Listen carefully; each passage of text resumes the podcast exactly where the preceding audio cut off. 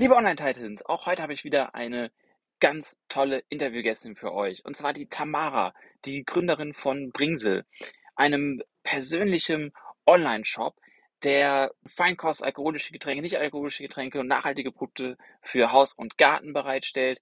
Äh, vor allem aber außergewöhnliche Mitbringsel und haben sich äh, auf ähm, Geschenke für Firmenkunden spezialisiert, ein großes, großes Netzwerk an tollen kleinen Manufakturen aufgebaut und alles natürlich nachhaltig verpackt. Ich wünsche euch viel, viel Spaß dabei, ähm, eine ganz besondere Podcast-Folge.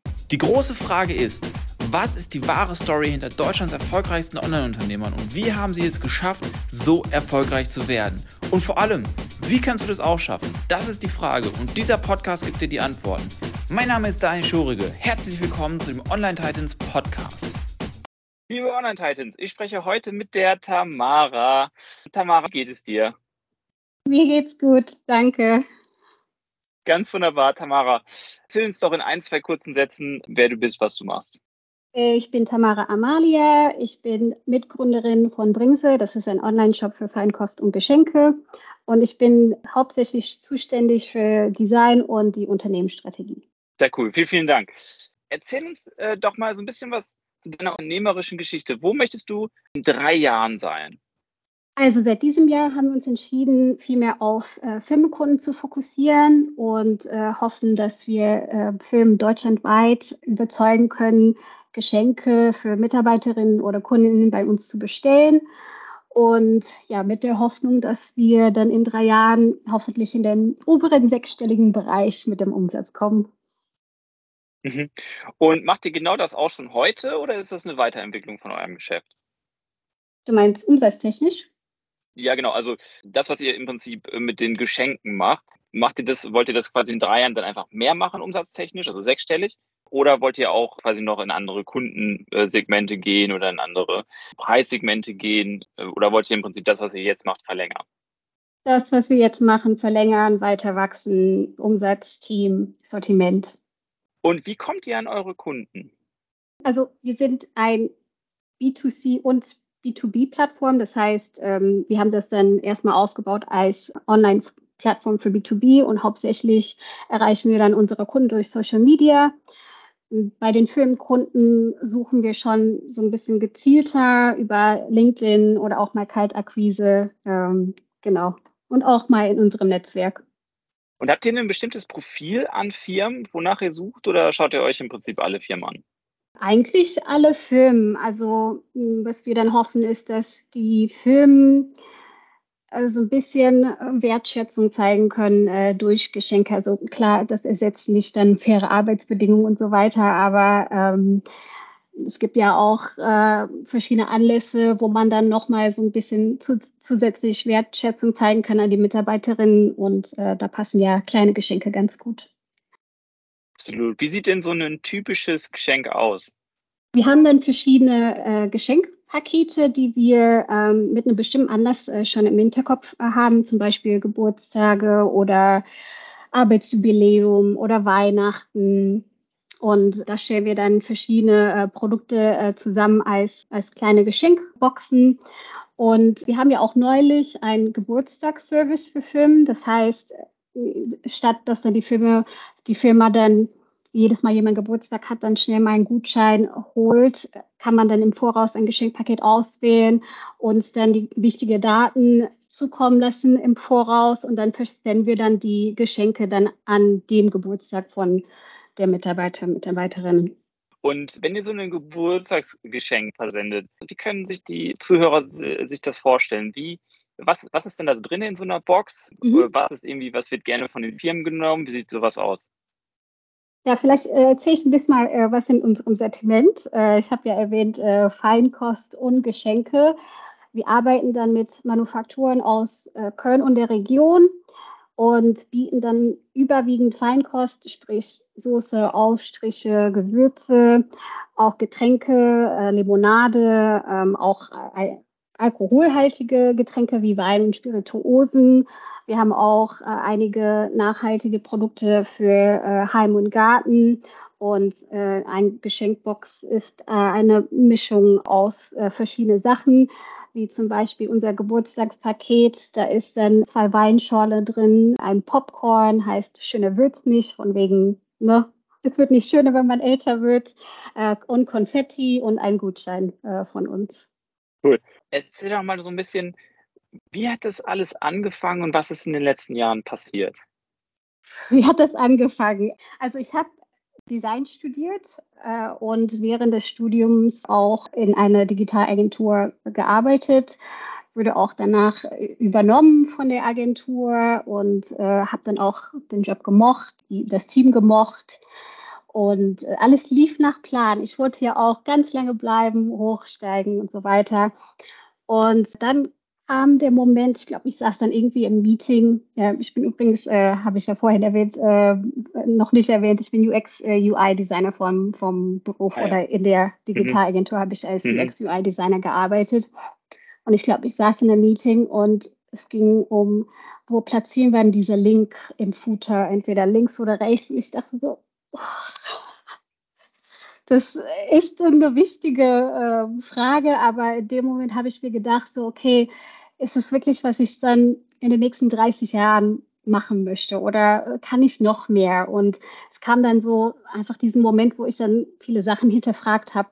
Ja, dann habe ich mich entschieden zu kündigen, weil ich einfach dann so den Kopf frei haben möchte und überlegen wollte, was der nächste Schritt ist ähm, sein könnte für mich äh, und habe äh, vieles ausprobiert. Ich war erstmal reisen in Asien und ähm, zu der Zeit war Gojek. Ich weiß nicht, ob du von Gojek gehört hast. Es war ähm, ist ein bisschen so wie Lieferando oder Gorillas, aber so ein bisschen händlerübergreifend, dass dann ähm, die Nutzerinnen können verschiedene Sachen liefern lassen. Davon war ich dann begeistert und hatte so ein bisschen versucht, das vielleicht dann hier auf den deutschen Markt anzupassen. Habe dann aber relativ schnell dann die Idee äh, gekillt, weil man dann dafür dann eine komplett neue Infrastruktur braucht. Und äh, zu der Zeit habe ich dann auch ähm, mit einer Freundin zusammen Brotaufstriche hergestellt. Und wir haben dann diese Aufstriche über eine bestehende Plattform verkauft, äh, Marktschwärmer. Und ich habe dann dadurch weitere Manufakturen kennengelernt und festgestellt, dass die meisten keine Zeit, kein Geld haben, dann selber einen Online-Shop zu betreiben. Und da habe ich so ein bisschen dann die Geschäftslücke gesehen und wollte eine Plattform schaffen, damit äh, diese Manufakturen dann sehr schnell ihre Produkte an den Endkunden bringen können. So war ein bisschen der Anfang. Und wie bist du dann darauf gekommen, das quasi dann zu nehmen und zu Geschenken für Firmenkunden äh, zu machen in deiner Platzierung? Mhm. Also per Zufall eigentlich, weil, wie gesagt, ähm, wir wollen eigentlich an, hauptsächlich an Endkunden unser Service oder unser Angebot anbieten. Und es kamen dann einige Firmen auf uns zu, die gesagt haben, so, ja, ähm, es ist Weihnachten, ähm, ich habe dann recherchiert und gesehen, dass ihr regionale Produkte habt, ähm, könnt ihr dann für uns zusammenstellen für 30 Mitarbeiter. Und dann haben wir ja, das war so ein bisschen eine Zielgruppe, die wir nicht am Anfang bedacht haben, aber dann doch gesehen, dass es dann sehr, sehr, sehr interessant sein für uns. Liebe Online-Titans, hört gut zu. Was ihr hier vor allem seht, ist, Kundenfeedback zählt und Kundenfeedback hilft bei der Findung von der Positionierung, bei der Findung von der Message to Market. Und das ist ja das, was, was wir gerade gehört haben, dass externes Feedback manchmal auch dazu führen kann, dass man das eigene Geschäftsmodell so ein bisschen weiter definiert und finden kann. Von daher Kundenfeedback äh, total wertvoll. Definitiv kann ich Super. nur zustimmen. Also es war auch dann wichtig, dann, dass wir äh, am Anfang relativ flexibel sind, ähm, wie das Konzept dann auch äh, sich von alleine entwickelt. Was war dein schlimmstes Erlebnis als Entrepreneur und was hast du daraus gelernt? Also ich muss sagen, es, war, es ist schwierig, weil also bisher zum Glück ist dann wirklich nichts ganz Schlimmes passiert. Es ist nicht, dass dann irgendwie ein großes Tier oder so geplatzt hat. Aber vielleicht kann ich so ein bisschen erzählen, wie das ist als oder eine Geschichte, ähm, was ich erlebt habe als nicht Muttersprachler Entrepreneur zu sein. Und wie das so ist, in einem Startup muss man ja auch alles selber alleine machen, äh, unter an, anderem dann Social Media. Und da habe ich dann einen Post vorbereitet, die wir bei Instagram dann als Werbung schalten wollte. Und habe einen Text überlegt. Und in dem Text hatte dann irgendwie ein N oder so. Ich glaube, ich habe eine statt einen geschrieben und konnte das nicht mehr korrigieren, weil dann das schon als Werbung geschaltet wurde. Und dann hatte jemand dann diesen Fehler äh, korrigiert im Kommentar und dann äh, noch dazu geschrieben mit, ja, wie kann man so einen Fehler machen, würde ich niemals dann bei euch kaufen und so. Und das hat mich dann wirklich ja ziemlich verletzt, weil das hat dann so meine ganze Mühe und auch dann, ich meine, ich kann ja Deutsch und so meine Deutschkenntnisse dann irgendwie keine Bedeutung gemacht äh, hat. Und ähm, ja, war ein mhm, bisschen. Das hat dich getroffen in dem Moment. Genau, das war ja schon immer so eine Unsicherheit äh, von mir, ne? auch im Studium. Ich habe dann extra Projekte nicht gewählt, weil das dann auf Deutsch war und ich wusste, dass ich dann auf Deutsch präsentieren müsste oder andere Leute präsentieren lassen und habe dann schon so ein bisschen immer ja so diese Unsicherheit, dass ich nicht perfekt Deutsch kann und deshalb kann ich das nicht machen. Mhm. Und wie bist du in dem Moment damit umgegangen? Also ich habe daraus gelernt, dass man nicht perfekt sein kann. Ne? Also klar kann man Deutschkurs besuchen, damit dann mein Deutsch noch besser wird, aber dann würde ich dann meine ganze Zeit dann dafür investieren und es gibt ja auch viele andere wichtige äh, Dinge und man kann nicht jeder zufriedenstellen und nicht alles perfekt machen und das ist okay. Das ist okay. Perfekt. Und hat die Werbung funktioniert? ich glaube, ich glaube, jein, jein. Also es bringt dann immer ein paar Followers dazu, aber ja. Cool, Tamara.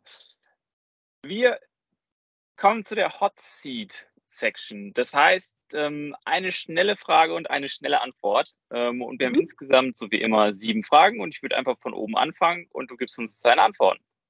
Mhm. Ich hoffe, dass ich das Was schnell antworten kann. Und wenn nicht, dann äh, kriegen wir es trotzdem hin. Ähm, was ist rückblickend die eine Sache, ohne die das alles nicht geklappt hätte? Ein Supportsystem, äh, sowohl ähm, emotional als auch finanziell. Beschreib doch nochmal, was du mit emotionalem finanziellen Supportsystem meinst. Und mhm. weil ich die Vermutung habe, dass das ganz, ganz vielen, ganz, ganz vielen Leuten interessieren wird, wie hast du, wie bist du dahin gekommen, so ein System zu haben? Hast du das bewusst aufgebaut? Wie ist es dazu gekommen? Also Support-System meine ich dann viel mehr dann so die Menschen um dich herum, weil es ist echt schwierig, dann was Neues anzufangen. Es gibt dann wird viele Leute, die dann dich kritisieren und es ist dann wichtig, dann jemanden zu haben, der dich dann so emotional unterstützt. Und das war dann bei mir mein damaligen Freund, jetzt Mann, ähm, meine Familie, Freunde, ähm, aber auch äh, meine Mitarbeiterin äh, bzw. Geschäftspartnerin, die ich dann äh, kennengelernt habe. Und äh, genau, ohne diese Menschen ist es dann, also klar kann man das trotzdem machen, aber es ist, es ist echt schwierig. Du hast eben noch finanzielles Supportsystem gesagt. Äh, hast du dir im Prinzip ähm, Rücklagen erarbeitet und dann davon gelebt oder wie hast du das gemacht in der Zeit? Genau, in der Zeit, wo ich dann Vollzeit gearbeitet habe, habe ich dann äh, so ein bisschen Geld äh, immer zur Seite gelegt für solche Fälle. Also ich wusste nicht in dem Moment, dass ich dann was gründen werde, aber genau für Notfälle. Ähm, das habe ich dann ähm, zur Seite äh, gelegt äh, und das dann auch äh, benutzt. Als ich gekündigt habe, ähm, habe ich dann auch Arbeitslosengeld äh, bekommen, weil ich dann halt noch nicht wusste, wie man das äh, oder was ich dann als nächstes machen möchte. Und da war auch äh, gut, dass es dann ja halt diese Möglichkeit gibt, dass ich dann Zeit wirklich Zeit nehmen kann, um zu überlegen. Äh, und natürlich dann von meinem Partner, ja, auch so ein bisschen äh, Support und damit konnte dann wirklich dann ja klein anfangen und, und so klein wachsen. Super, perfekt. Wenn du bei Null anfangen müsstest, ohne Geld, Team, sondern nur dein Wissen und deinen Laptop hast, was wäre dein erster Schritt? Also ich würde versuchen, dann erstmal den, den Community aufzubauen. Äh, inzwischen kann man das dann auch ganz gut äh, durch Instagram oder TikTok dass man dann, bevor man muss dann keine konkrete Ideen erstmal haben, aber Community aufbauend und äh, so ein bisschen so die poten potenzielle äh, Kunden schon mal sammeln und überzeugen. Und was auch immer dann man später macht, dann ist es ein bisschen einfacher, wenn man dann das schon hat. Community aufbauen, total, total gutes Stichwort. Hast du einen Tipp für, für unsere Zuhörer, wie sie damit anfangen können? Ja, also Social Media, ich würde dann auch eher TikTok empfehlen. Ich glaube, Instagram ist äh, so ein bisschen äh, gesätt gesättigt äh, und bei TikTok ist dann das Algorithmus noch ganz gut. Account erstellen, ganz viel posten. Ähm, ich glaube, man muss dann mittlerweile irgendwie vier Posts äh, am Tag machen und gucken nach der Reaktion. Also dieses äh, flexibel bleiben, was kommt dann gut an, was kommt nicht so gut an. Und wenn es dann gut ankommt, dann mehr einfach davon machen. Was ist dein Tipp zum Thema Mindset für Entrepreneurs? Der Glaubenssatz, der dir am meisten in den letzten Jahren geholfen hat? Durchhaltevermögen, auf jeden Fall. Also äh, ich habe ja letztes Jahr, ich habe letztes Jahr äh, eine Zeitgeschichte. Ich habe letztes Jahr mein erstes Triathlon äh, gemacht. Ich bin wow. nicht so sportlich und das war nur der äh, Sprint. Triathlon, genau. Und ich hatte dann am meisten Angst vor den Schwimmteil, weil ich ja nicht so gut schwimmen kann. Und trotz Training, Übung habe ich dann in dem Moment dann, ich glaube, ich war dann 30 Sekunden in dem Wasser drin und ich konnte einfach nicht mehr. Ich habe dann schon meine Hand hochgehoben, dass sie mich abholen und dann plötzlich höre ich dann äh, mein Schwager äh, an der Seite, die mich gesehen hat und dann geschrien so, Tamara, du schaffst das. Und ich so, ich kann nicht so, doch, doch, du schaffst das. Und dann in dem Moment kam halt diese, ähm, hast du Findet Dory gesehen? Der Film? Ich glaube nicht, nee. Ah, okay. Jedenfalls ähm, in der Szene hat sie dann immer äh, im Kopf gesungen, so, just keep swimming, just keep swimming. Und dann fiel mir das dann in dem Moment auf und dann habe ich gedacht, okay, just keep swimming, just keep swimming. Und dann habe ich es geschafft. Und äh, so, wenn ich dann so einen schlechten Tag habe, äh, denke ich einfach drüber nach und schwimme weiter und morgen ist ein neuer Tag und wird schon. Sehr cool. Was ist dein Tipp zum Thema Beruf und Privat miteinander zu vereinen oder zu trennen? Mhm. Ich habe dann am Anfang versucht, das zu trennen, wirklich dann Zeiten gesagt, wo ich dann arbeite und nicht arbeite. Das hat dann nicht so gut geklappt. Vor allem dann durch Homeoffice ist es dann ja alles dann irgendwie doch vereint ist und es versuch, das versuche ich auch nicht mehr zu trennen. Ich versuche aber dann in dem Moment, wo ich dann mit Freunden oder Familie bin, dann wirklich präsent zu sein oder in dem Moment, wo ich dann arbeite, dann wirklich fokussiert auf die Arbeit äh, zu sein. Was ist dein Tipp zum Thema Gewohnheiten? Erzähle uns über eine Gewohnheit in den letzten Jahren, die dir am meisten geholfen hat.